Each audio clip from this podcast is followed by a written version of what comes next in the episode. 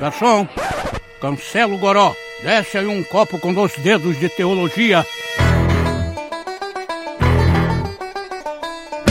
Seja muito bem-vindo ao Baixo Clero, o podcast do Dois Dedos de Teologia. No episódio de hoje, a gente vai falar sobre um assunto muito interessante sobre como montar, como perceber aquilo que o cristianismo tem para oferecer à filosofia da história. Parece confuso, mas não é não, porque a gente recebeu hoje gente que vai nos ajudar a entender isso. Estamos aqui com a presença ilustre de Cacau Marques, senhoras e senhores. Isso aí, é uma alegria estar aqui. Obrigado pelo convite. Cacau é pastor batista, professor de história formado pela Unicamp, professor de teologia na Teológica Batista de Campinas e vai nos ajudar hoje a entender esse assunto. Mas temos não só Cacau, temos também João Guilherme. Como é que vai, João? Tudo bem, graças a Deus estamos aqui para instigar e, e, e fazer o Cacau soltar aí tudo que ele sabe. Ai, meu Deus ficando até com medo já. Ah, não tem que ter medo não. E no programa de hoje nós vamos dar início a uma nova série aqui no Baixo Clero, que é de tentar ler algumas áreas do conhecimento a partir do cristianismo. Hoje a gente vai falar justamente sobre história e quem sabe a gente segue falando de direito, de filosofia, de arte, de literatura e vários outros temas que são possíveis serem compreendidos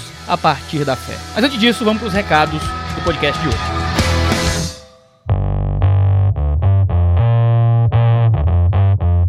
Nossos avisos são sempre curtinhos, é só para lembrá-lo que o nosso podcast faz parte da grande gama de conteúdo gratuito que a gente entrega aqui no YouTube e em outras mídias para você que acompanha o Dois Dedos de Teologia. E que só é possível enviar tanto conteúdo de graça pela internet porque nós temos, primeiro, apoiadores que cadastraram cartão de crédito para todo mês ofertar 5, 10, 15 ou quantos reais puderem dar por mês ao Dois Dedos de Teologia para financiar os custos de produção do nosso canal. Todo o recurso que é enviado pelos patrões é totalmente investido para manter o Dois Dedos de Teologia funcionando. E também com os recursos pagos que existem aqui no canal, como o nosso curso online de teologia, o Teologia Descomplicada, onde você é introduzido à teologia a partir do zero, tendo a mim, Iago, como seu professor, e o Review, o clube de assinatura literário do Dois Dedos de Teologia, onde você pode pagar menos de 60 reais por mês e receber lançamentos na sua casa com frete grátis, sempre um valor em livro muito maior do que aquilo que você pagou de mensalidade. Não deixe de nos acompanhar nas nossas redes sociais, arroba dois dedos de teologia em tudo, para saber mais do que a gente tem produzido. Então vamos lá pro programa de hoje que tá muito legal.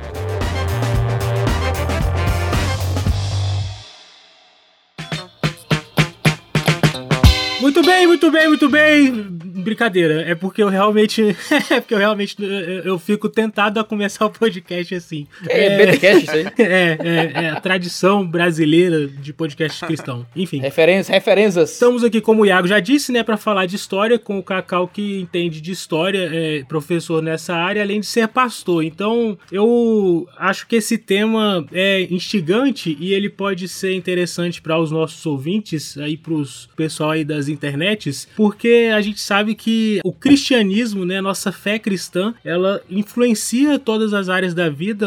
Tem aquela famosa frase de Kuyper, né, que não há um centímetro, não há nada da nossa vida, da existência que não que Jesus não clame é meu. E a partindo disso, partindo deste pressuposto, por que não dizer que o cristianismo tem muito a contribuir, a adicionar ou a corrigir em relação à história, né? E a, a história como ciência e a história como como algo, uma área de pesquisa profissional em que as pessoas se dedicam academicamente aí ao longo da vida. É neste ponto que eu gostaria de começar com o, o Cacau, para a gente introduzir um pouco o nosso público, porque talvez a maioria das pessoas não, não, não, não tenham ido muito além do ensino médio em questões de história. E então, Cacau, como é que o que é, o que é história? Essa ideia de historiografia como ciência surgiu quando? É, porque a gente sabe que museus, por exemplo, são muito recentes, mas a história, em termos de considerá-la como uma ciência, é recente ou não? Como é que funciona isso? Primeiro que você fez várias perguntas difíceis aí, né? Para responder a gente ia levar um bom tempo. Mas pegando É para isso que a gente tá aqui, meu querido. Tá ótimo. baixo claro, baixo claro é para pergunta difícil e bom tempo de resposta. É, porque a, a, a primeira pergunta que você fez é o que é história? A própria definição de história ela varia muito, né? É muito difícil você botar uma simples definição. Ela varia também de acordo com a própria concepção que se faz do próprio trabalho do historiador nos diferentes momentos da, do tempo, né? Mas eu gosto muito de uma definição que acho que ela é bem ela é abrangente o suficiente para a gente poder conversar, que é a definição do Lucien Febvre, né, um historiador francês da Escola dos Annales, que dizia que a história história era. Escola de quem, homem? Eu vou falar igual o Iago, vou dar um de cearense aqui. Escola de quem, homem? Me senti, me senti ofendido, levemente ofendido.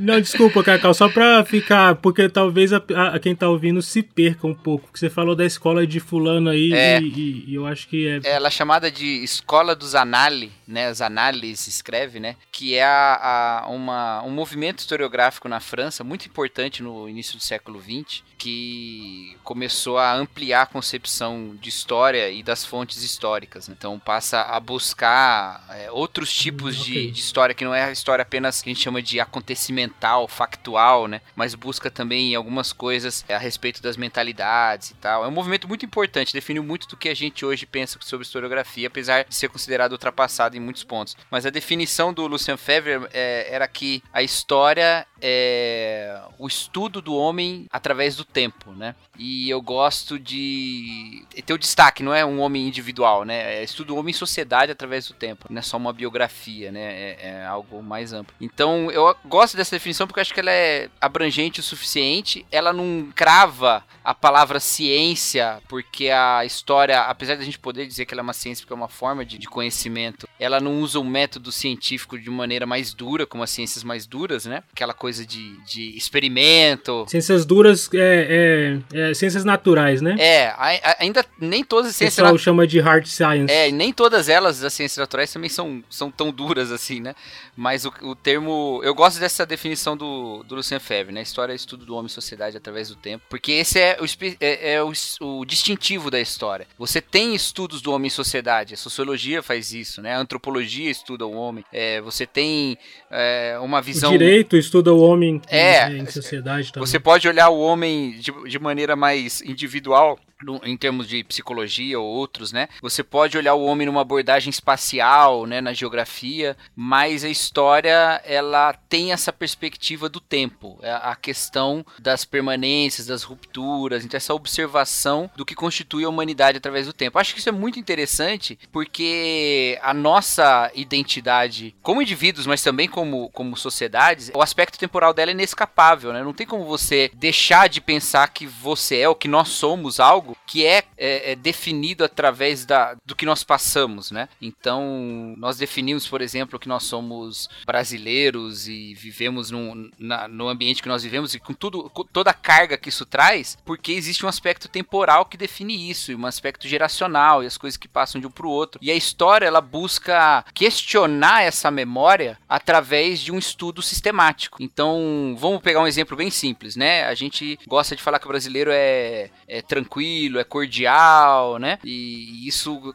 é, cola na gente como uma, um, traço da nossa identidade nacional, assim. Como historiador, eu posso, eu devo, na verdade, questionar essa memória, questionar essa, essa imagem que se constrói a partir de um estudo sistemático que é baseado nas fontes históricas, né? E levantar, então, hipóteses de como isso pode estar equivocado, né? Eu peguei um exemplo bobo, né? Porque a questão do historiador não se define só pela, pela identidade. Não, não, o Sérgio, Sérgio Buarque de Holanda Curtiu a sua, o seu exemplo. É, coitado, né? Tem um capítulo só sobre o homem cordial, né?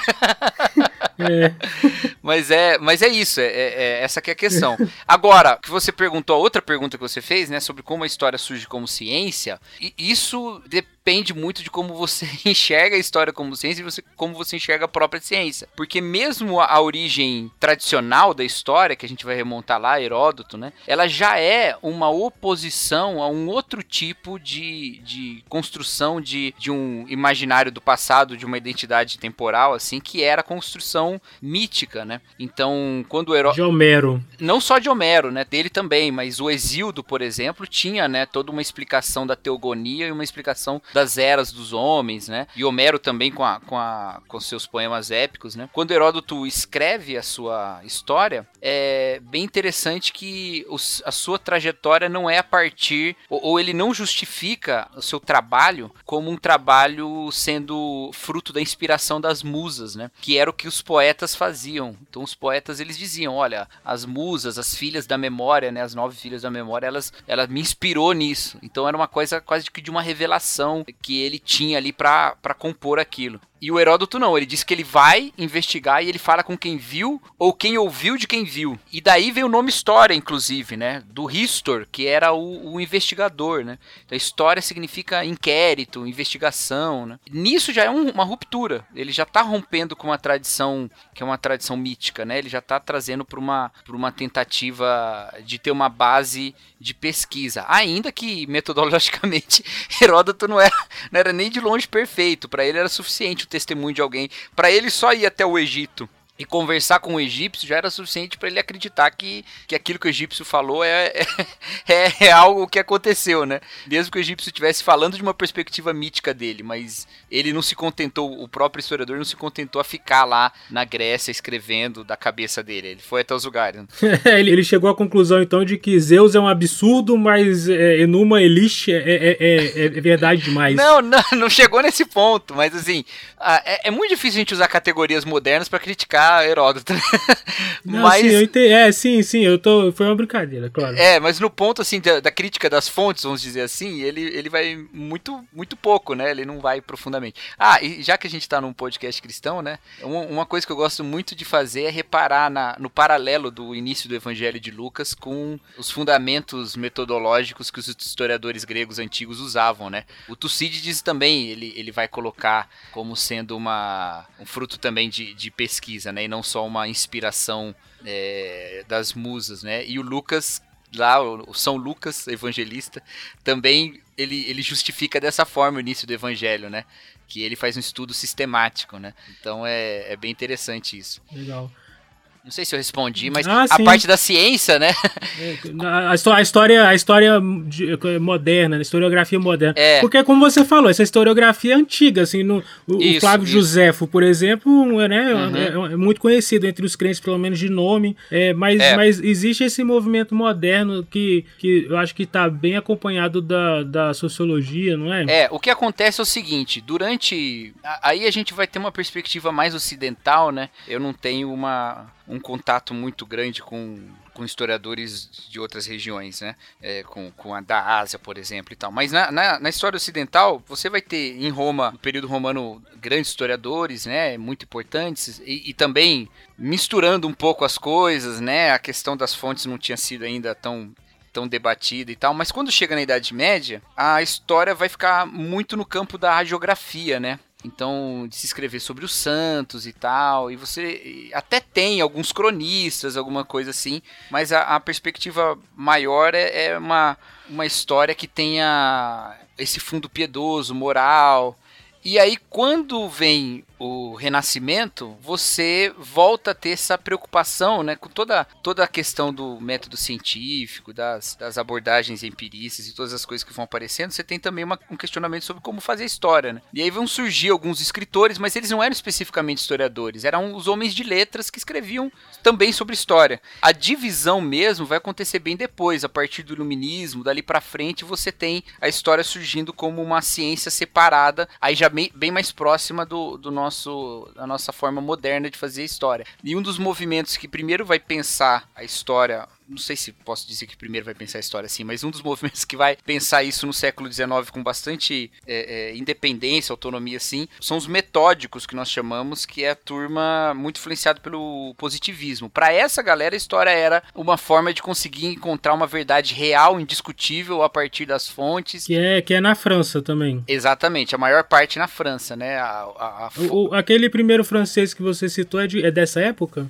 Não, não, não. Depois, ele já, tá em, ele já tá em reação a isso, inclusive, né? Mas ah, essa. Tá. Porque essa turma metódica do século XIX, eles têm a parada de que, para você ter certeza de alguma coisa e não ser muito subjetivo, então aquela coisa positivista da objetividade da ciência e tal, pra você não ser muito subjetivo, você precisa trabalhar só com documentos escritos. É aí que surge, por exemplo, o termo pré-história, inclusive. Por que, que é pré-história? Porque não dá pra fazer história de quando não tinha escrita, então é pré-história. Hoje a gente já questiona esse termo, né? Mas a gente manteve porque tá consagrado. É mesmo? É, é por isso.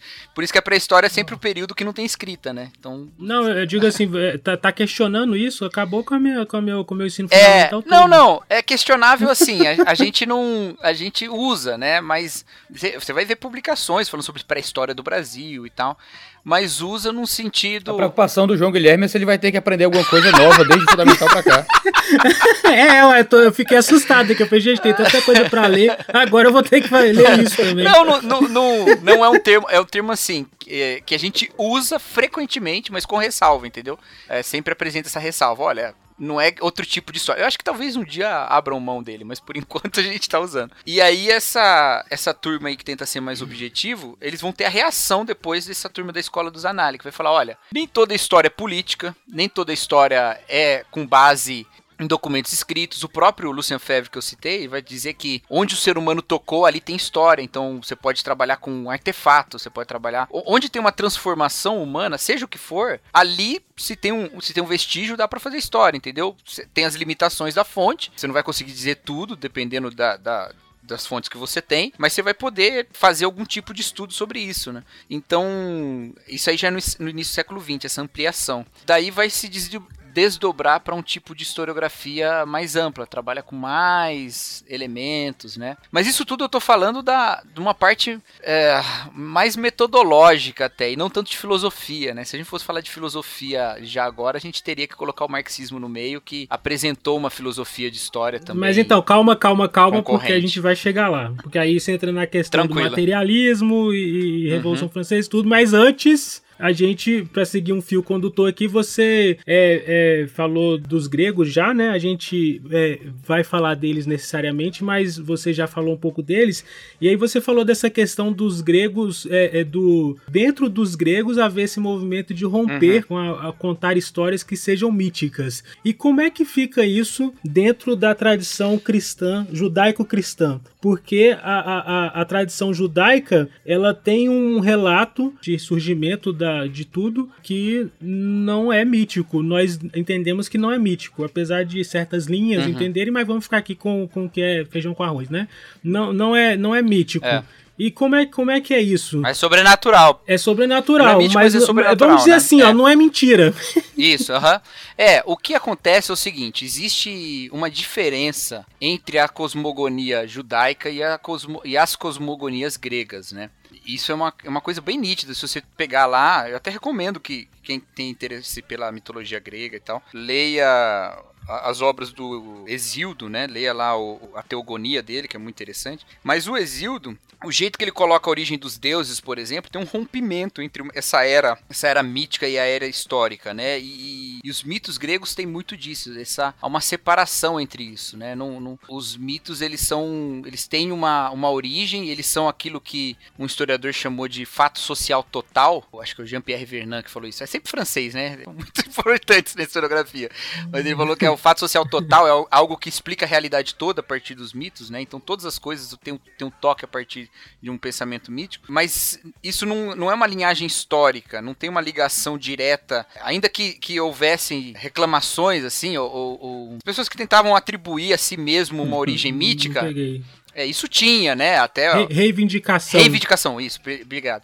A reivindicação, por exemplo, Alexandre tinha reivindicação de uma origem mítica e tal. Ainda que isso houvesse, não era algo assim que havia essa ligação contínua, né? Tem um tempo mítico, tem um tempo histórico. A Bíblia não tem esse pensamento, né? A Bíblia, ela, quando você lê Gênesis, a, a, as genealogias ligam uma coisa na outra, especificamente, claramente. Os debates modernos sobre a historicidade da genealogia são. não tiram esse caráter, né? De que para quem lia era uma ligação contínua de Adão até Abraão, a coisa estava direta e dali para frente, né? E também a intervenção de Deus na história é algo muito é, é muito direto, constante e, e, historicamente determinado, né? Então quando você vê os escritos pós-exílicos, eles não têm problema nenhum em atribuir a Deus uma ação que aconteceu algumas décadas ou séculos antes, sabe? Pegando de um ponto de vista assim bem materialista, né? Deixando a fé de lado e pensando só como literatura. Então, assim, a intervenção divina na história, ela é uma parte da fé fé cristã, né? É, é uma parte da fé judaico-cristã, né? Deus intervém na história e ele transforma a história. Isso no politeísmo grego era bem diferente, porque se houve um momento em que os deuses estavam em muito conflito, esses conflitos parecem ter se estabilizado. Então, por exemplo, eles iam explicar por que que existe a, a as estações Sim. do ano, né? A história, uma das histórias míticas das estações do ano é que Hades sequestrou a filha de Deméter, né? Que era Cora e ela se transforma em Perséfone, né? E aí eles brigam porque Deméter fala nada mais vai nascer, que era a, a deusa da, das plantações e tal, nada mais vai nascer, o mundo vai ficar um deserto, até que minha filha volte. E aí Zeus intervém e fala, ó, vamos fazer o seguinte, ela fica 12 meses com a com a Deméter e três meses com Hades. E assim são os 12 meses que ela fica com Deméter: é, verão, é primavera, verão e no outono ela já tá ficando triste. E aí no inverno é o período em que ela fica com Hades. Assim que eles explicavam, mitologicamente, obviamente, né? É assim que os mitos explicavam as estações do ano. Esse conflito aconteceu num tempo mítico, mas agora tá, tá frequente. É assim que a coisa acontece, entendeu? Então, não tem uma intervenção divina agora que transforma a história, que faça as coisas mudarem repentinamente. Tem intervenções individuais, tanto que a religião grega nem era, nem era organizada, né? Você tinha os templos espalhados e tal. A, a religião cristã não, né? A judaico-cristã não. A intervenção de Deus na história é algo que está o tempo todo na possibilidade de acontecer, milagres e transformações e mudar o rumo da história, né? É. Então, por isso que se atribui a essa visão monoteísta da história o, o termo de providencialista. Essa é uma história providencialista, porque a providência é, faz parte dessa visão também, né? Geralmente se usa esse termo meio pejorativamente, né? no estudo da história. Ainda que ninguém assuma, mas sempre parece ser uma coisa mais, né? Se alguém falar, não, isso aí é providencialista, você já sabe que a pessoa não tá, não tá querendo apoiar muito. Mas é, é essa que é uma concepção é, do, do, monoteísmo judaico-cristão. Ah, pra, pra gente aqui é legal. Não, pra gente é ótimo.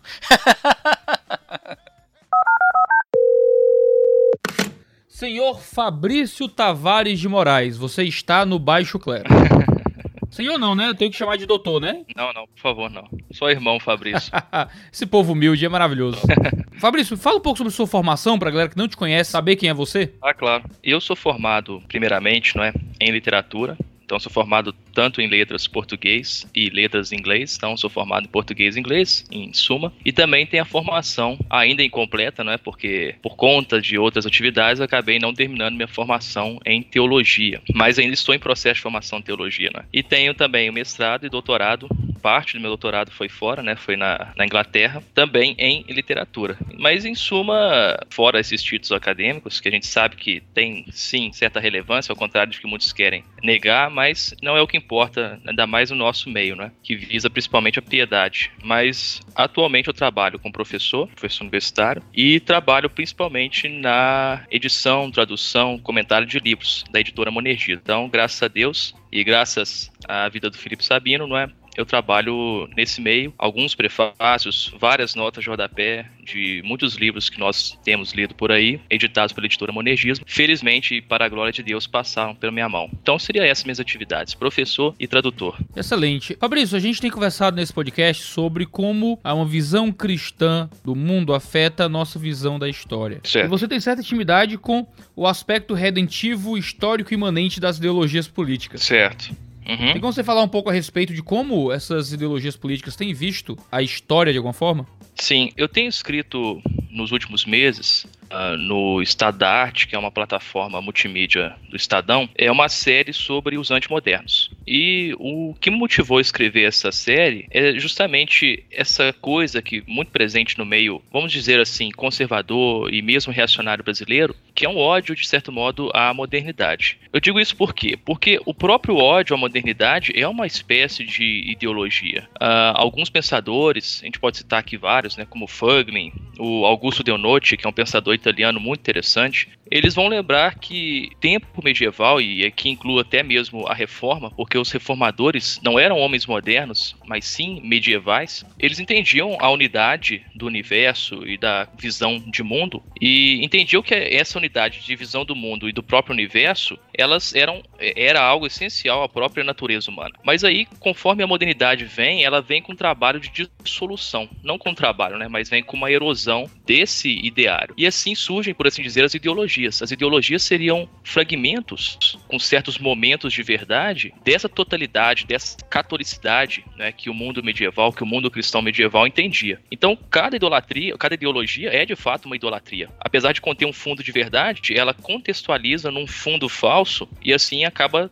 dando uh, uma visão completa, uma visão holística equivocada. Uh, e aí a gente tem, evidentemente, né, o trabalho não só do Fuglin, que talvez seja um dos mais famosos aqui no Brasil. Inclusive, eu estou é, responsável por a tradução de um livro que compara as visões do Fuglin e do Doiber. Um dos livros mais desejados, viu? É, mais Estamos desejados. todos aguardando. E mais difíceis também de serem traduzidos. Ah, imagino. É, justamente por isso, Thiago. Porque é, aquilo que o próprio Fuglin falou já havia sido detectado e falado por vários pensadores cristãos muito antes dele. E não só do nosso meio reformado, mas também pensadores católicos, principalmente Kuyper, Bavinck e a escola que, se, que surge a partir do pensamento deles, que culmina principalmente em Doiver e Vollenhoven, ela vai explicar de modo muito sucinto isso que eu já sinalizei aqui, que toda ideologia é uma forma de idolatria. Você pega um elemento da própria realidade, você absolutiza esse elemento e passa a explicar toda a realidade a partir dele, como se fosse o próprio princípio é, dessa realidade. Então seria mais ou menos isso, ou seja, uma vez que toda ideologia é uma forma de idolatria, há um componente religioso nisso, há um comprometimento que não é puramente racional, mas que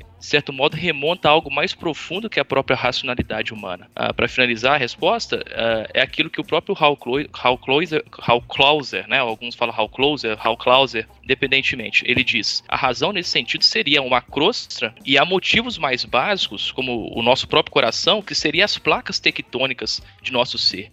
As ideologias, elas apelam não à nossa racionalidade, mas sim a essas placas tectônicas é, mais profundas, evidentemente, do nosso ser. Né? Então, por, por isso, muitas vezes as pessoas, mesmo com argumentações, mesmo com racionalizações e argumentos, evidências, elas ainda se aferram à, à sua respectiva ideologia. E como é que essa idolatria ideológica acaba afetando a visão que a gente tem do progresso histórico, do, de como é que a sociedade vai avançar um pé atrás do outro? Então, justamente voltando àquele, àquela série de ensaios que eu te falei sobre os antimodernos, uma das tentativas minhas. A gente está a gente tá dialogando com esses ensaios exatamente, aí. É, exatamente. É, foi justamente isso. Tem método, tem, tem método, nas perguntas, perguntas, aqui. Foi justamente isso. Como que a, a modernidade, como pergunta o próprio Augusto Notti, ela deixa de ser um, uma questão cronológica, não é? Evidentemente. Né? A gente faz uma divisão histórica, antiguidade, medieval, idade medieval, é, medieval, idade média e modernidade. Então ele vai perguntar como que a partir de certo momento a modernidade deixa de ser um período cronológico e passa a assumir um sentido axiológico, ou seja, axiológico diz respeito a valor, não é?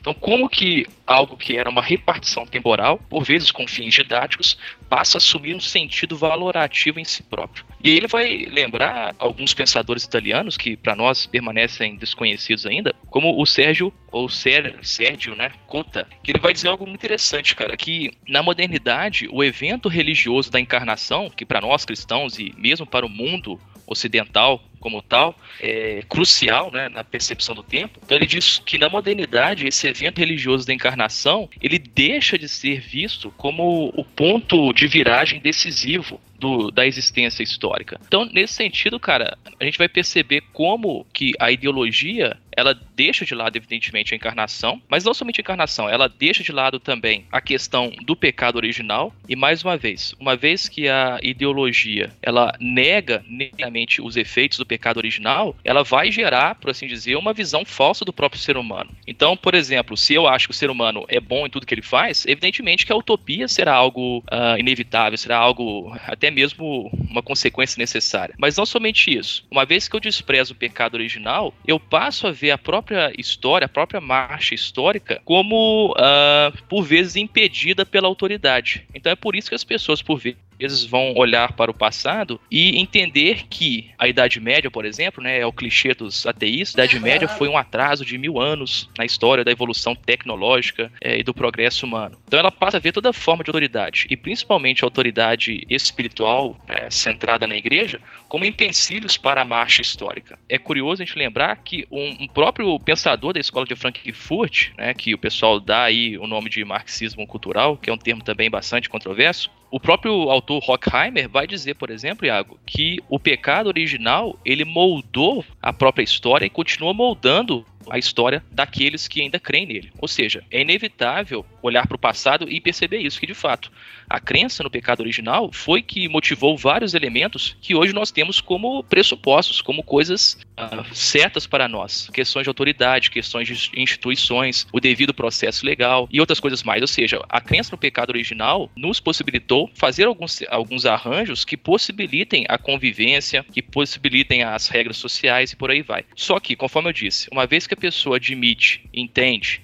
uh, que não existe pecado original, e isso é algo comum a todas as ideologias, ela vai ver a história tanto passada quanto futura, como uma marcha por vezes refreada, por vezes impossibilitada pela igreja, pela moralidade cristã, pela ética cristã, pela autoridade espiritual. Então, à medida que o tempo passa, principalmente no, no comunismo, não é? principalmente na visão comunista, que seria a final após o socialista, uh, esse elemento escatológico está muito presente. Inclusive, eles falam né, que o maior livro já escrito contra a escatologia comunista é do Francis Nigel, né? Francis Lee Nigel, que chama justamente a sim, escatologia, sim. escatologia comunista. comunista. Exatamente, que nada mais é do que uma imanentização da própria escatologia cristã. É essa fusão do, do indivíduo com Exato. o Estado, né? Que, de certo modo, as pessoas esquecem disso, né? No comunismo, o Estado deixa de existir porque ele se funde com a própria sociedade, né? Então, é, se torna literalmente uma paródia grotesca da própria da própria compreensão cristã de uma escatologia, né, de uma teleologia, de um sentido para a história. Mas finalizando também a pergunta, é,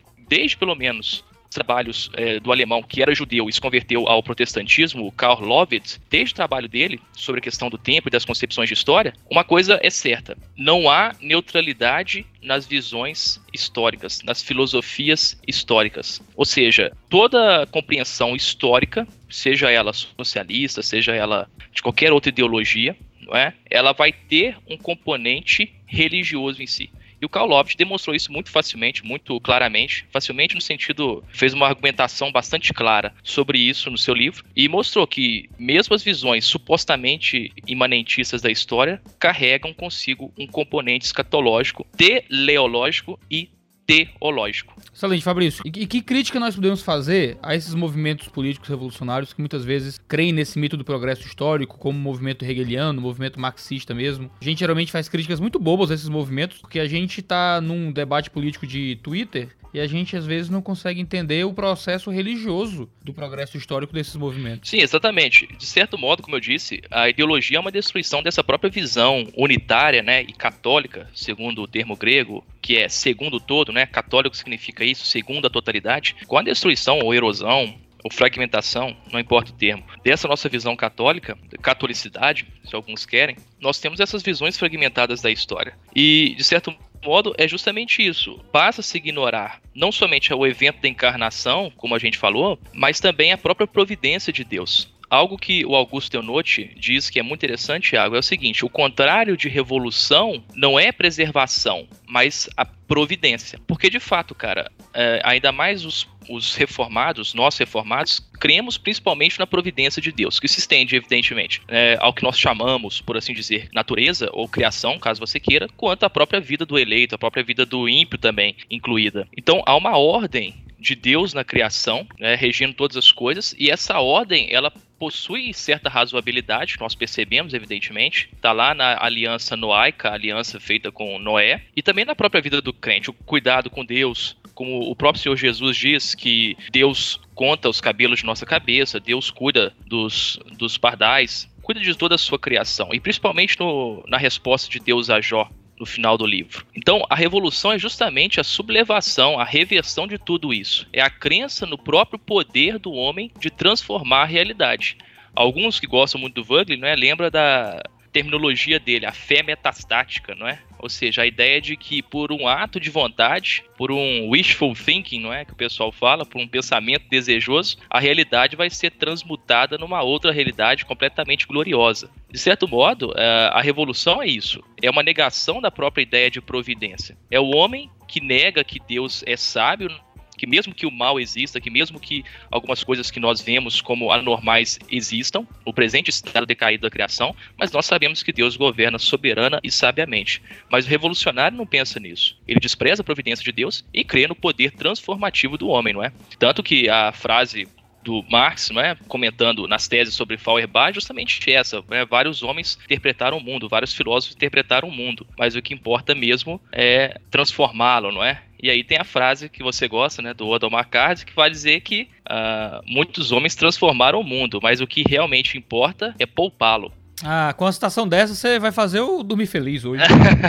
é justamente isso. O potencial do homem de transformação é visto é, na mentalidade revolucionária, principalmente progressista, como capaz de transformar o mundo subitamente. É aquilo que os pensadores cristãos chamavam de prometeísmo. A ideia de que o homem tem poder de criação acima ou pelo menos igual a Deus. Então, seja, o homem, por seu próprio poder, por sua própria tecnologia, por sua própria atividade fabril, vai transformar o mundo. Você pega, por exemplo, o livro Frankenstein, que não é o nome do monstro, né? Frankenstein é o doutor que criou o monstro. Uh, o subtítulo que a Mary Shelley deu é justamente o Prometeu moderno. Ou seja, ali é, o livro de, de Mary Shelley foi escrito naquele contexto da Revolução Francesa, né, no final do século 18, e ele traz para si todo esse contexto, não somente de confusão, mas o potencial da crença, melhor dizendo, no potencial criativo do homem. Uh, há um, um, teólogo católico, Álvaro Calderon, que escreveu um livro justamente chamado assim: Prometeísmo, a religião do homem moderno.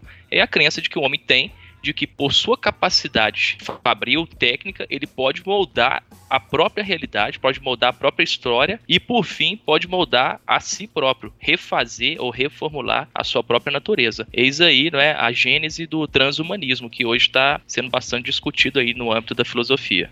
Fabrício, muito obrigado pelas, pelas, suas contribuições aqui no Baixo Clero. Tenho certeza foram instrutivas e contribuiu bastante para o podcast de hoje. Obrigado. Eu agradeço pela oportunidade. Fico à disposição também, é, qualquer outro esclarecimento.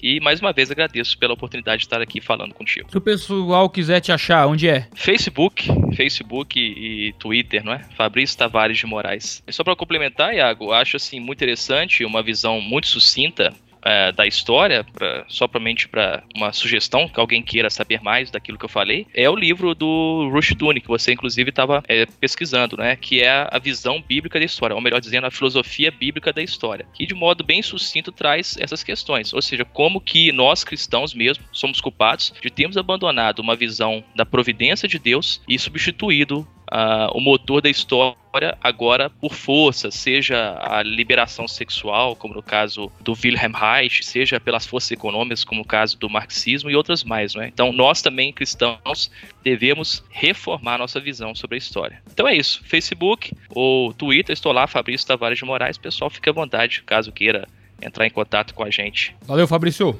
Um abraço. Tchau, tchau. Um abraço. Até mais. Você falou aí, Cacau, que Deus é, está na história, Deus transforma a história, e a gente pode dizer também que Deus conduz a história, né? Entendendo que Deus conduz a história, eu queria que o nosso teólogo mudo de hoje, é, que é o Iago, que está aí há, há 20 minutos. Teólogo mudo? É, é. Caramba, eu tô ouvindo e aprendendo aqui.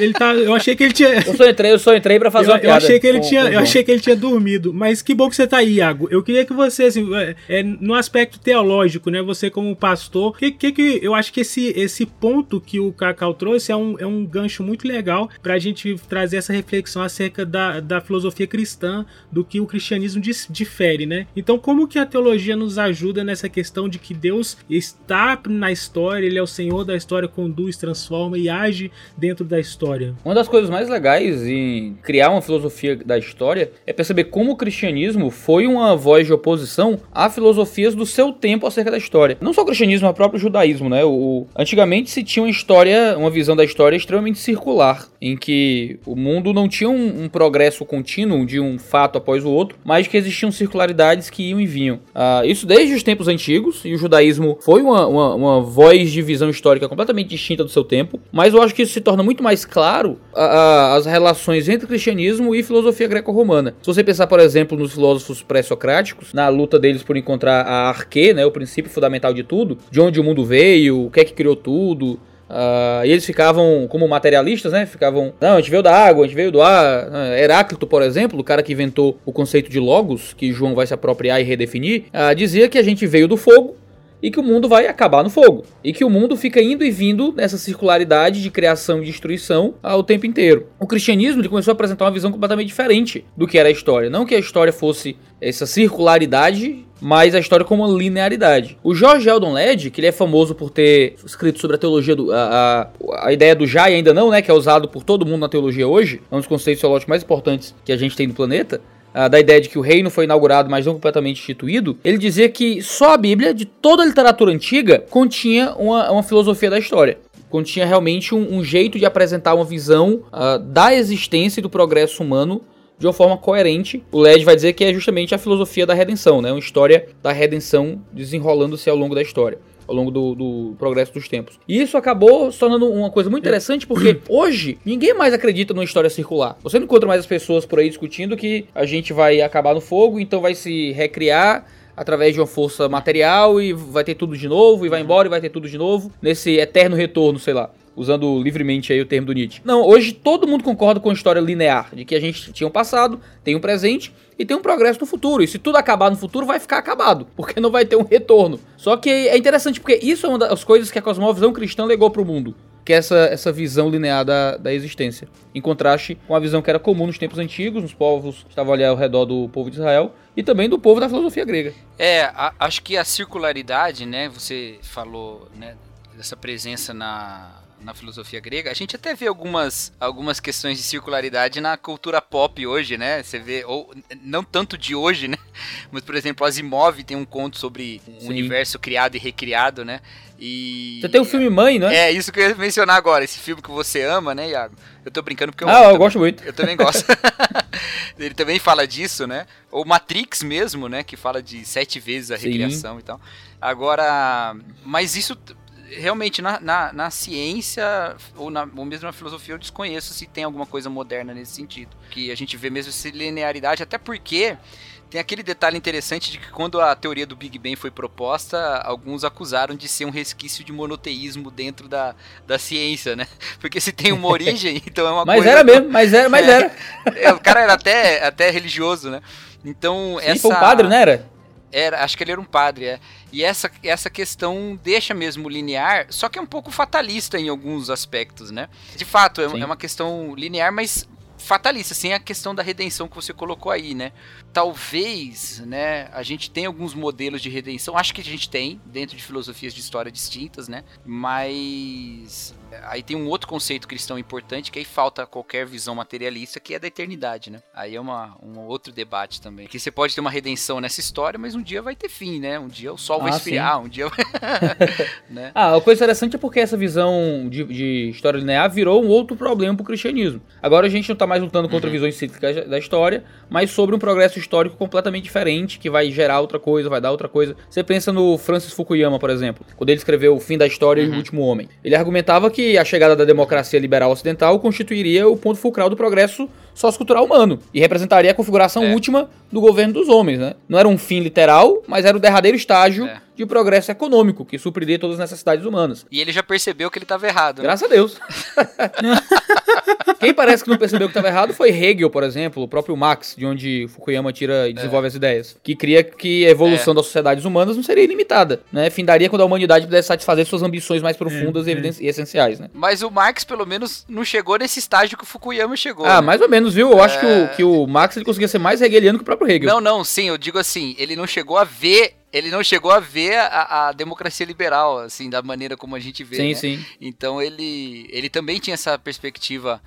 Uma vez que ele coloca é, a luta de classe como o motor da história e seu objetivo final, o fim da luta de classe, obviamente um dia a história ia acabar. Porque ia acabar esse motor da história, né? Exatamente. Acho que isso, de um modo geral, é muito influenciado por, ah, pela empolgação do iluminismo, né? Eles estavam muito empolgados de que ah, tinham descoberto a, a pólvora, né? A- a- Uhum. é, Kant chega a dizer que o homem atingiu a maioridade, né? Então, eles estavam É. muito otimistas com tudo. É, filosoficamente, É. esse otimismo, ele ruiu, assim, ele, ele foi Muito. completamente implodido no século XX, né? Mas, mas em termos de história, eu acho que no imaginário das pessoas, esse otimismo ainda, per- ainda persegue bastante, né? A gente não pode deixar de falar do iluminismo, que tem uma coisa muito interessante, e hoje há uma tendência é, de resgatar alguns valores do iluminismo em resposta a alguns obscurantismos que existem também, né? Nada é 100% luminoso e nada é 100% obscuro, né? Mas existe uma, uma questão que eles eram de fato muito otimistas, e é irônico que o Voltaire tenha escrito o Cândido contra o, o- o otimismo do Leibniz, mas ele, ele era um cara também muito otimista na perspectiva histórica dele. Ele tem uma visão que é meio circular, meio progressista, o, o Voltaire, porque ele tem ideias de ciclos que vão se, se evoluindo, mas tem um iluminista que é da época da Revolução Francesa, um cara que eu gosto muito e que na faculdade eu cheguei a fazer um trabalho sobre uma comparação dele com o Edmund Burke. Ele, que é o, o Condorcet, Marquês de Condorcet. O Condorcet, ele escreveu um livro, se tornou um livro hoje, mas na verdade era o esboço de um livro que ele queria escrever, que era um esboço de um quadro histórico dos progressos do espírito humano. Esse livro em português foi publicado Ai, não me lembro qual é editora agora, mas tem ele aí. E ele divide a história humana em 10 períodos. E esses 10 períodos, é, é, é, ele e a sociedade dele estavam no nono período. Então falta só o dé- faltava só o décimo. E eram períodos de evolução da racionalidade. Inclusive que envolveria abrir mão da religião completamente no décimo período. Então essa visão de que eles estavam no melhor ponto em que a, a, a humanidade já tinha chegado na história, mas que ainda havia um ponto em que eles iam chegar lá porque era irrefreável essa caminhada, né? E aí veio o século XX e essa ideia se, se pulverizou aí com bombas, tiros e canhões e tudo mais. Ah, toda, toda tentativa humana de tentar trazer a parúzia pra, pra imanentização, né, no, no mundo- imanente, vai virar isso aí, vai virar violência, vai virar... Mas é o que você falou da linearidade que o cristianismo deixou. Essa é uma, essa é uma história linear, né? Ela é linear, progressiva. O, o cristianismo tem um tom fatalista até, que, que vai no caminho contrário, né? Sim. Que alguns adotaram essa perspectiva ainda num sentido muito mais profundo na, no século XX, né? De que o mundo tá indo pro brejo mesmo e bora pegar o trem das boas novas e se você não for, não me impeça aí, vambora, né? Mas, a, mas de qualquer forma é linear, né? Eu, Fala de novo aí, eu acho essa música Como é muito é? engraçada, cara. É, porque tem aquela música, né? Se você não for, não me impeça a ir, né? É uma música, Ah, as pessoas ah, cantavam sim, ah, isso. Desculpa a ignorância, eu realmente, na minha cultura aqui, é, é, só, só tô ouvindo sertanejo ultimamente. Não é não, é cristã essa música. é verdade, Porque Raul é Seixas, né, verdade. Você não ouvia porque era do o, diabo. o Take Six gravou essa música em inglês, que ela é americana, né? E aí ele depois ele cantou em várias línguas diferentes. Aí tem uma parte que, ele canta que eles cantam em português e eles cantam falando assim: se você não for, saia da frente. Excelente. Caramba. Não, mas, vol- mas deixa eu voltar aqui. O que eu falei do Marx ser mais hegeliano que o próprio Hegel não é ideia minha não, tá? É naquele famoso Hegel e o Estado, do Franz Roseweit, eu acho que se pronuncia é alemão, não sei pronunciar alemão. Falava justamente isso, que, que o Marx ele era muito mais fiel que o próprio Hegel à crença hegeliana no destino histórico, né? De que existia de que o, o, o Max podia se via como capaz de entender onde, como e de que forma raiaria no céu da história o período uhum. da consumação da existência, né? Ah, porque era assim que eles viam, era uma consumação da existência, era o, era o fim do reino da necessidade para o reino da liberdade. A diferença é que a filosofia marxista da história era um tipo desapossado uhum. de hegelianismo. Enquanto para Hegel era o espírito que produziu o progresso humano em estágios dialéticos, ah, para Marx uhum. é, existia uma, uma, inevitabilidade do futuro, mas que se dava em níveis profundamente materialistas. Uh, ele acreditava que as nações eram promotoras do movimento dialético, né? naquelas classes onde as classes tomavam seu papel e tal. Para Hegel, o Estado se uhum. colocava acima da vida física de uma forma que o homem deveria venerar o Estado como uma deidade secular. Né? Isso explica muita coisa dessa visão histórica. Exato não é que a, a, os movimentos revolucionários pós-iluministas têm de tentar responder politicamente um anseio que é puramente escatológico, né? A maioria dos historiadores vão argumentar, principalmente historiadores da religião, que o que aconteceu na Idade Média foi que quando o cristianismo perdeu o seu poder de dar uma resposta à sociedade acerca desse futuro, os anseios cristãos continuaram lá. A resposta cristã foi recusada, foi dirimida, mas a, a, o anseio cristão de um progresso histórico e de um, de um milênio futuro, de um bem futuro, continuou aceso no coração dos indivíduos. Então a resposta que foi dada a esse anseio religioso futuro para a história foi uma resposta política. Aí que vem a utopia. Sim, é porque a questão da expectativa, é, é, a, a, utopia trabalha com a questão da expectativa sem a transcendência, né? Ele, ele precisa resolver essa expectativa aqui, né? Eu acho que isso aí não tem nem. não é nenhuma questão polêmica em questão em, em, em, formas de a gente observar isso mesmo, até mesmo dentro de, do rol dos pensadores marxistas, se, se, se, compreende uma visão assim, né? De uma de uma, uma tentativa de uma resposta que a religião não pode dar. Sim, Até sim. foi o desafio que os marxistas fizeram, né, ao cristianismo, né? Onde está a utopia cristã, né? Onde é que está esse objetivo no qual se movimenta e aí a gente tem até uma, uma elaboração que depois o, o LED tem, tem uma forma mais ortodoxa de fazê-la, né? Mas a elaboração do Moltmann é bem, é bem em resposta a isso, né? Não, a gente não tem utopia, a gente tem esperança, né? A utopia não se concretiza, ela é por etimologia, não lugar, né? Agora esperança. Ó, oh, mas, o, mas o Moltmann, mas o Moltmann ainda é um, um, pra minha opinião, ele ainda se apropria muito de conceito de utopia dentro da, da construção de escatologia dele. É, porque ele é, porque é o diálogo que ele tá fazendo, né? É o diálogo que ele tá fazendo. Então ele fica ali, não tem jeito. Você vai trabalhar com ele, você vai ver esses traços, né? Quando você tá trabalhando com conceitos. Ele, ele, não, ele não faz uma, uma oposição completa e tal, ele, ele, ele tenta dar essa resposta. É, eu acho que é até um exercício que a gente faz também, né? Não exatamente com os mesmos interlocutores que ele, né? A gente. Esse, isso é mesmo que a gente tá falando aqui, por exemplo, e comparando essas filosofias de história com, a, com o pensamento cristão e tal, também serve para que a gente apresente o, o como essa resposta real para esses anseios interiores, né? E nisso, nesse caminho a gente faz, a gente pode trabalhar com termos próximos, né? Ah, para pegar uma coisa mais bíblica, né? Paulo escrevendo aos Colossenses e a quantidade de termos daquele gnosticismo prévio lá, pré-gnosticismo, né? Que ele, que ele usa, né? A gente faz isso quando tá dialogando, né? Acho que muito do Motima acaba acontecendo nisso também, né? Mesmo que ele não esteja tão preocupado, talvez, em, em combater nada e tal. Então, uh, Cacau, a gente tá aqui com a ideia de construir uma, uma filosofia cristã, né? Então, em termos de, de filosofia, a, a, que a gente está verificando aí, uhum. conversando sobre isso desde muito antes, mas principalmente a partir do iluminismo, a expectativa humana caminhou do, de um otimismo muito grande para essa para o niilismo, né? Verificando que na verdade esse horizonte utópico aí na verdade é, tem cada vez menos chances de chegar, né?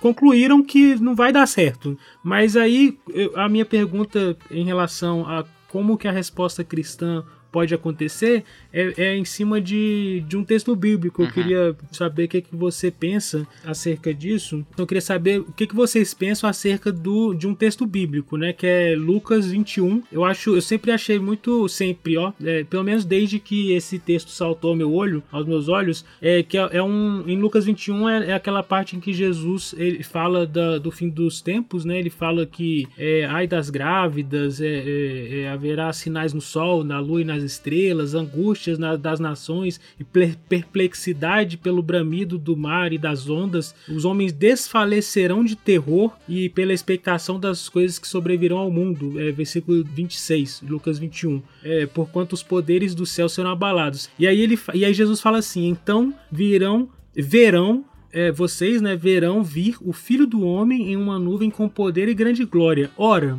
quando essas coisas começarem a acontecer, exultai e levantai a vossa cabeça, porque a vossa redenção se aproxima. Quando eu percebi isso a primeira vez, eu falei, uai, gente, Jesus tá mandando a gente ficar feliz aqui, não tá não? Com as coisas ruins que estão acontecendo. Como é que funciona isso?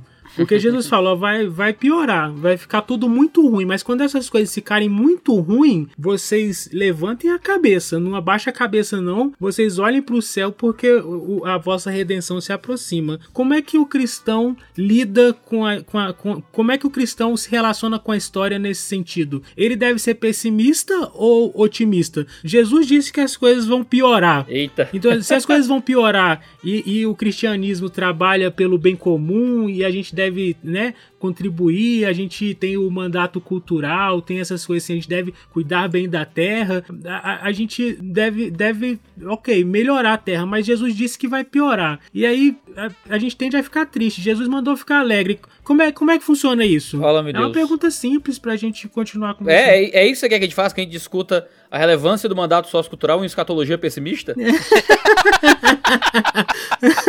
Não, é, é uma coisa bem tranquila, assim. Uma pergunta super de boa. Eu posso responder? Eu posso ir começar? Claro, claro, claro. Claro. Gente do céu. Cara, pra mim assim, eu, eu tenho uma escatologia pessimista, outras pessoas podem não ter. A minha escatologia é que as coisas vão dar errado. Eu também, só pra dizer que a gente tá no mesmo barco, não sei o Cacau, mas. Ah, não sei se o Cacau tá, mas não falo. não vou eu falar vou pelo deixar convidado. você falar, depois eu falo. Tá bom. A questão é, as coisas vão piorar, o mundo vai piorar. Isso é, isso é para mim é teologicamente tranquilo. E a escritura ordena um engajamento social, né? Um, como é que a gente se relaciona com a sociedade, com a filosofia da história, em que a história vai ser cada vez menor, pior, as coisas vão ficar cada vez mais difíceis e haverá um fim da história não na democracia liberal, não na luta de classes, na revolução do proletariado, mas um fim da história na parúzia, né? Na vinda de Jesus, ah, nesse estágio que as coisas vão estar cada vez piores. É baixador do apocalipse, né? É perseguição, é um governo mundial controlando a economia, é, gente morrendo é, e tudo mais. Aí muita gente vai dizer, né, ah, Iago, mas tem que querer que o mundo piore mesmo, porque quando piorando, aí Jesus volta logo. Mas tem alguns erros nisso, de não, não nos engajarmos na sociedade por causa de uma filosofia negativa da história. Primeiro que isso é um problema de adiantamento do Scaton. A série que Vogelin falava do problema da, iman- da imanentização do Scaton, da gente trazer pra história aquilo que tá fora da história, ah, o cristão comum às vezes peca pelo problema do adiamento daquilo que é escatológico. Assumir que nada pode ser melhor porque em algum momento pode ser pior, trazendo para o momento presente realidades de futuros incertos. Não incertos no sentido de possibilidade, mas incertos no sentido de temporalidade. A gente não sabe quando o reino vem de forma completa. Jesus, quando estava encarnado, em Mateus 24, diz que nem ele nem os anjos sabiam. Ah, eu gosto muito, por exemplo, do exemplo de Jeremias.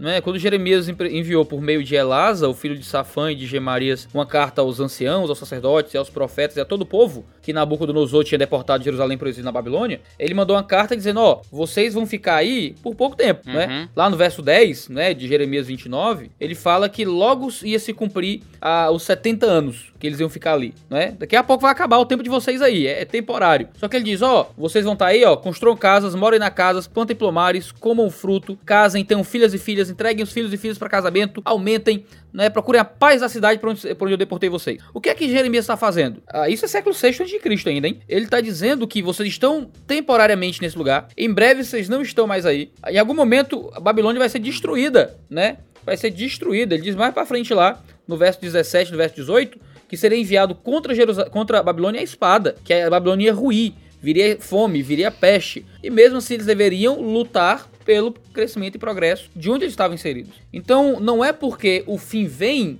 que a gente vai ser agente do fim agora ou se a gente vai, vai ser passivo em se organizar pelo bem da cidade à nossa volta enquanto a gente está aqui. Em, em segundo lugar, ah, aliás, entrando ainda nisso, a gente sabe que a história progrediu muito, né? Você pensa ah, em Steven Pinker, quando ele escreveu Os Anjos Bons de Nossa Natureza, ou quando Matt Ridley escreveu O Otimista Racional, ah, eles falam sobre como o mundo progrediu em áreas e, e nas mais variadas. Pensa na vida antes de Cristo e a vida agora, cara, a vida é muito mais fácil, a vida é muito melhor, as coisas são muito mais tranquilas, a gente tem me- medicina, saúde, progresso financeiro. Você pensa no gráfico de Madison, o mundo vivia em extrema pobreza, né? E agora a gente vive num quase erradicando a extrema pobreza do mundo, né? A gente vive num mundo extremamente melhor. Por quê? Porque as pessoas fizeram progresso, avançaram a sociedade para algum lugar, não tiveram uma postura de não trabalhar, de não se engajar esperando o fim. Pensa nos Tessalônicos, né? Eles pararam de trabalhar e de se engajar na produção do bem na sociedade porque eles estavam esperando um fim iminente. E Paulo os repreende nisso. Eles deveriam estar engajados na produção de alguma coisa e não ficar esperando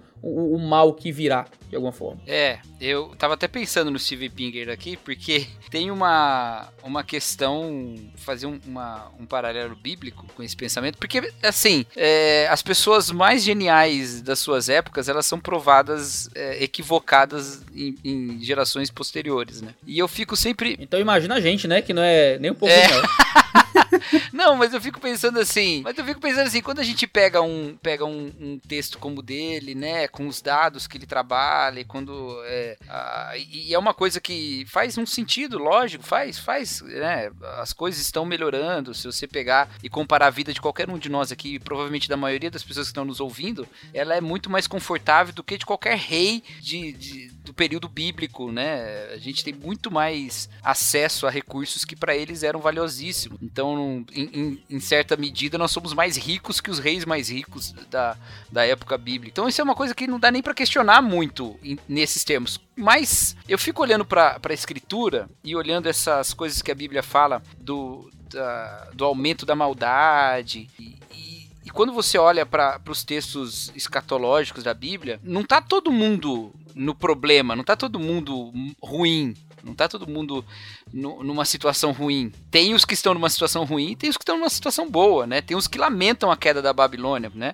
Então, nessa perspectiva, eu fico me preocupando se quando a gente se ilude muito com uma vida muito confortável, quando a gente olha e fala, nossa, nós estamos, né, nesse, nesse período de tanto desenvolvimento, tá? olha só que maravilha, olha o que a gente tá conseguindo fazer e tal. Se isso não é, não é uma tentação dessa visão babilônica. E eu não digo isso no sentido assim, não, então vamos viver no pessimismo. Não, não tem nada a ver com isso. Tem a ver com a prática, né? Se nós não estamos com, com o nosso coração e com a, com a nossa atenção voltada para os que necessitam da graça de Deus nas suas formas é, múltiplas, né? Especialmente e primeiramente no testemunho do evangelho que liberta dessa, dessa realidade de queda e pecado, se nós não estamos enganados por esse otimismo todo. Então, assim, eu sou numa perspectiva caminhar das justiças por meio das mãos humanas, eu sou pessimista. Não tenho nenhuma esperança de que o ser humano sozinho consegue fazer isso. Inclusive quando eu percebo que mais e mais a nossa, nossa maneira de se engajar é baseada na ira, e a palavra de Deus já fala que a ira não produz a justiça de Deus, né? A ira humana não produz a justiça de Deus.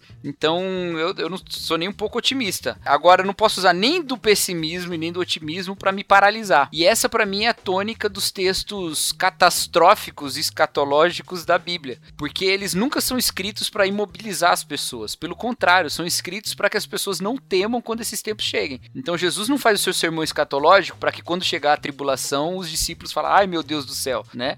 Não, é para eles se engajarem mais.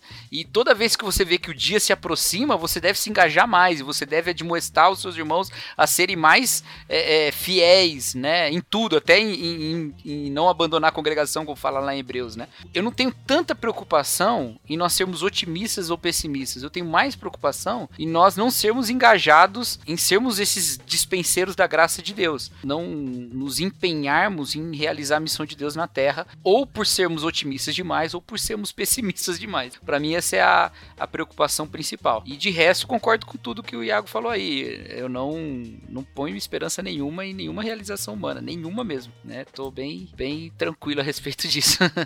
é, é, é legal pensar que, que essas, essa visão visão pessimista que é inerentemente cristã, e é que eu estou provocando os cristãos que são otimistas, mas enfim, como a gente pensa tudo igual, vamos e ninguém pode falar, só ouvir, então vamos, vamos defender aqui. É, é, pensando nisso, as consequências políticas são muito fortes. Ah, o pessoal.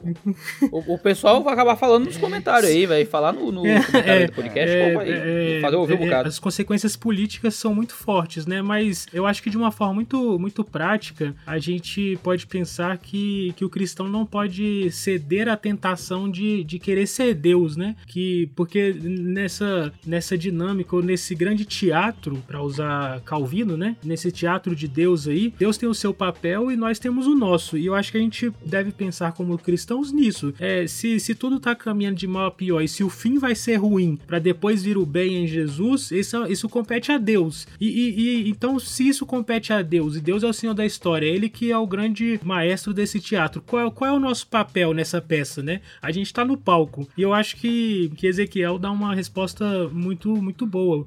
É, no, no capítulo 33, versículo 10, ele está no meio de uma discussão que eu não vou falar aqui, né, para não alongar, mas o versículo é, 10 do capítulo 33 de Ezequiel é, faz uma pergunta, diz assim, né? Tu, pois, filho do homem, dize à casa de Israel: Assim falais vós, dizendo: Visto que as nossas transgressões os nossos pecados estão sobre nós, e nós definhamos neles, como viveremos então, né? Como, como viveremos? E é, e é desse texto que o Schaefer puxa o gancho, né, para fazer a série, a série de vídeos e tal. E, e a resposta está no 19. Eu uhum. vou, vou ler a partir do 17. Todavia, os filhos do teu povo dizem: Não é reto o caminho do Senhor, mas o próprio caminho deles é que não é reto. Quando o justo se apartar da sua justiça, praticando a iniquidade, morrerá nela. E quando o ímpio se converter da sua impiedade e praticar a retidão e a justiça, por estas viverá. Então, a gente deve se preocupar com o quê? Com como que nós viveremos? Nós viveremos pela retidão, pela prática da retidão e pela justiça. E, e também é, nós vamos ter em Miqueias, né, é, Deus, é, o, que, o que Deus exige do homem, né? Que ele ame né, a misericórdia, que ele pratique a justiça. E eu acho que, que isso concilia, eu acho que isso, uhum. pelo menos eu vejo que isso faz conciliar muito bem essa questão de nós entendermos que o,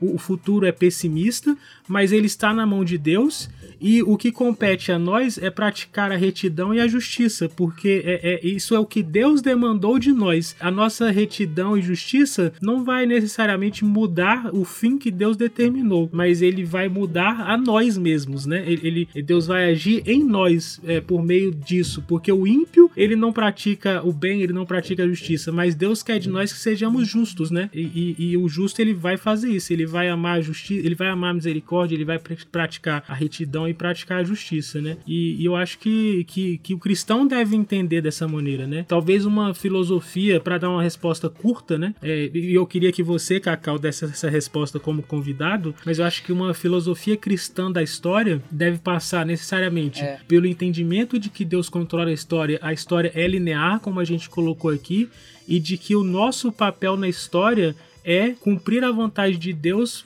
nesse sentido, né? Não, não apenas em termos de mandato cultural, mas, mas de praticando a, justiça e a retidão e a misericórdia, é, sabendo que, que Deus tem um papel e nós temos outro na história, né? Eu acho, João, e, e acho que é bem importante isso, né? A concepção, obviamente, a concepção que a gente tem da realidade traz pra gente uma, uma concepção da história também, né? E a concepção que nós, como protestantes, temos da realidade, ela vai trazer uma concepção da história muito específica nossa. E eu acho que a filosofia da história cristã, que para mim se adequa melhor tanto ao que os textos bíblicos trazem, como a essa cosmovisão da nossa, nossa cristandade construída na, na, na, reflexão teológica sobre a Bíblia, né? A concepção que melhor se adequa a isso tudo é uma concepção reformada mesmo, na qual o motor dessa história não é a luta de classes como Marx colocava, e não é, é essa ideia do espírito como Hegel colocava, mas é a própria glória de Deus. Eu acho que essa perspectiva é uma contribuição é, reformada, teologia reformada transformada para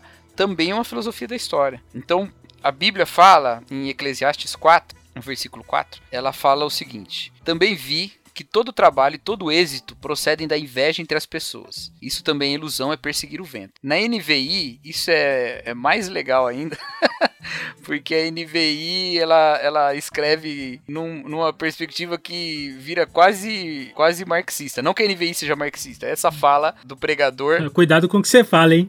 O pessoal vai cortar esse áudio aí e botar na. Não, vocês vão ver. Essa fala do pregador fica quase marxista. Que diz assim, né, Descobri que todo trabalho e toda realização surgem da competição que existe entre as pessoas. Mas isso também é absurdo é correr atrás do vento.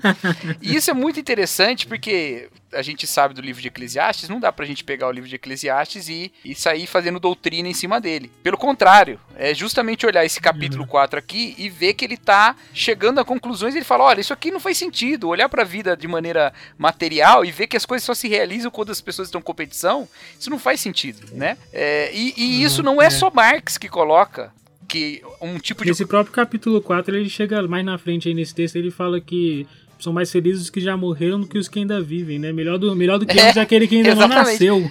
É, exatamente. É o pessimismo e, e, ao e extremo. Não, É, e essa ideia de evolução com conflito não tá só em Marx, é a ideia de Darwin uhum. também. Tem, tem uma linha é. muito grande de estudo sobre a, a, a, a contribuição né, da, do pensamento do Darwin, das ideias do Darwin na, no marxismo depois, né? O, aquele, o pregador coloca esse texto aqui, desse conflito, disso, né? A ideia também, mesmo uma ideia de, de liberalismo, né? Mesmo uma ideia de que a competição, a concorrência é, gera a produção e essa produção também gera riqueza e, e, e essa nenhum desses tem uma resposta final para uma filosofia da história que seja tão completa quanto a esperança cristã que estende a sua, a sua realização para a nossa vida, que é essa ideia da glória de Deus. Porque todas elas são manifestações de uma vida reinada pela morte. Eu tenho dito isso com certa frequência. Eu acredito que todas essas filosofias não. É, essas filosofias materialistas, essas que tentam dar sentido para a vida fora do, do âmbito transcendental,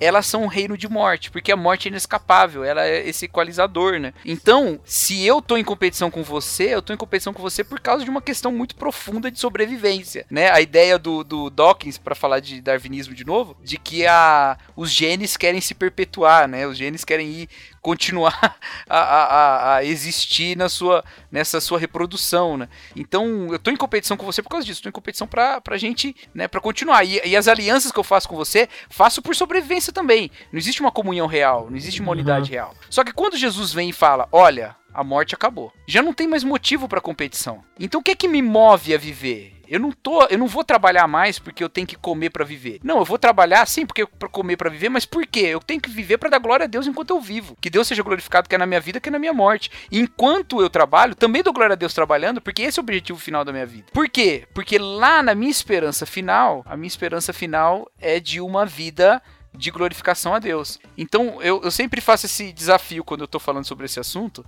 Eu sempre falo assim: olha, você já imaginou o céu? Você já viu gente falando que o céu é um lugar onde eu. É, é, é um lugar onde. É um lugar chato? Né? Já viu gente falando, ah, o céu vai ser chato, todo mundo parado lá. Por que, que a gente acha que o céu é estático? Porque no céu não tem o nosso dinamizador, no céu não tem morte. E a gente tá tão reinado pela morte que a gente só imagina essa vida dinâmica porque tem morte e tem competição. Mas no céu não tem morte pra gente trazer inovação. Eu não vou precisar inventar coisas para evitar a morte, eu não vou precisar desenvolver a ciência, não vou precisar desenvolver a medicina. Então eu vou, eu vou evoluir, vamos dizer assim, eu vou criar para quê? Eu vou criar pra glória de Deus, como um artista faz. O artista não faz a sua arte para sobreviver. O artista faz sua arte porque ele tem um compromisso com aquela beleza, ele tem um compromisso com aquela glória que ele tá dando alguma coisa ali. É a mesma coisa a gente no céu. E uma vez que isso é o nosso propósito eterno, isso deve ser o nosso propósito na terra também por isso essa visão de que a, essa filosofia da história ela não é do passado para o futuro, mas ela é do futuro para o passado, ela nos encontra porque ela traz esse propósito escatológico de glorificar Deus e faz dele o dinamizador da minha vida. O que me move, o que move a história é a glória de Deus. Isso move a história na própria condução que Deus faz da história. Todas as coisas caminham para que Deus seja glorificado, mas isso também me coloca num compromisso pessoal de Deus ser glorificado. Então, o conflito que move a história não é um conflito entre classes, não é um conflito entre espécies. O conflito que move a história nessa realidade dominada pelo pecado é um conflito entre o próprio pecado, que é a, a, a, o não dar glória a Deus, e a adoração. Então, para mim, a, a filosofia cristã da história é a adoração. A filosofia cristã da história é a glorificação. A filosofia Deus. cristã da história é teológica. É. e tem que ser mesmo, tem que ser bíblico, né? Legal, muito bom mesmo.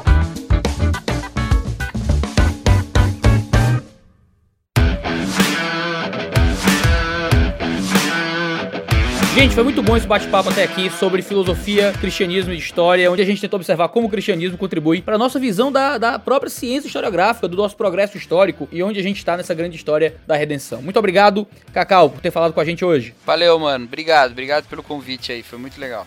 João Guilherme, você que é daqui pro Dois Dedos já é de casa, nem precisa de muita, muita pompa não, mas muito obrigado por essa conversa, as perguntas foram muito boas. Obrigado, obrigado, tamo junto e é nóis. Vamos viver a história. Ah, tem que ter a frase de efeito, né? Tchau.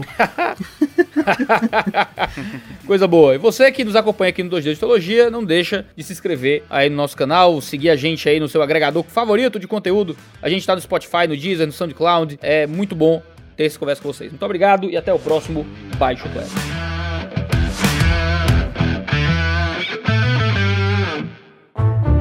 Este podcast foi editado por Gabriel Tuller.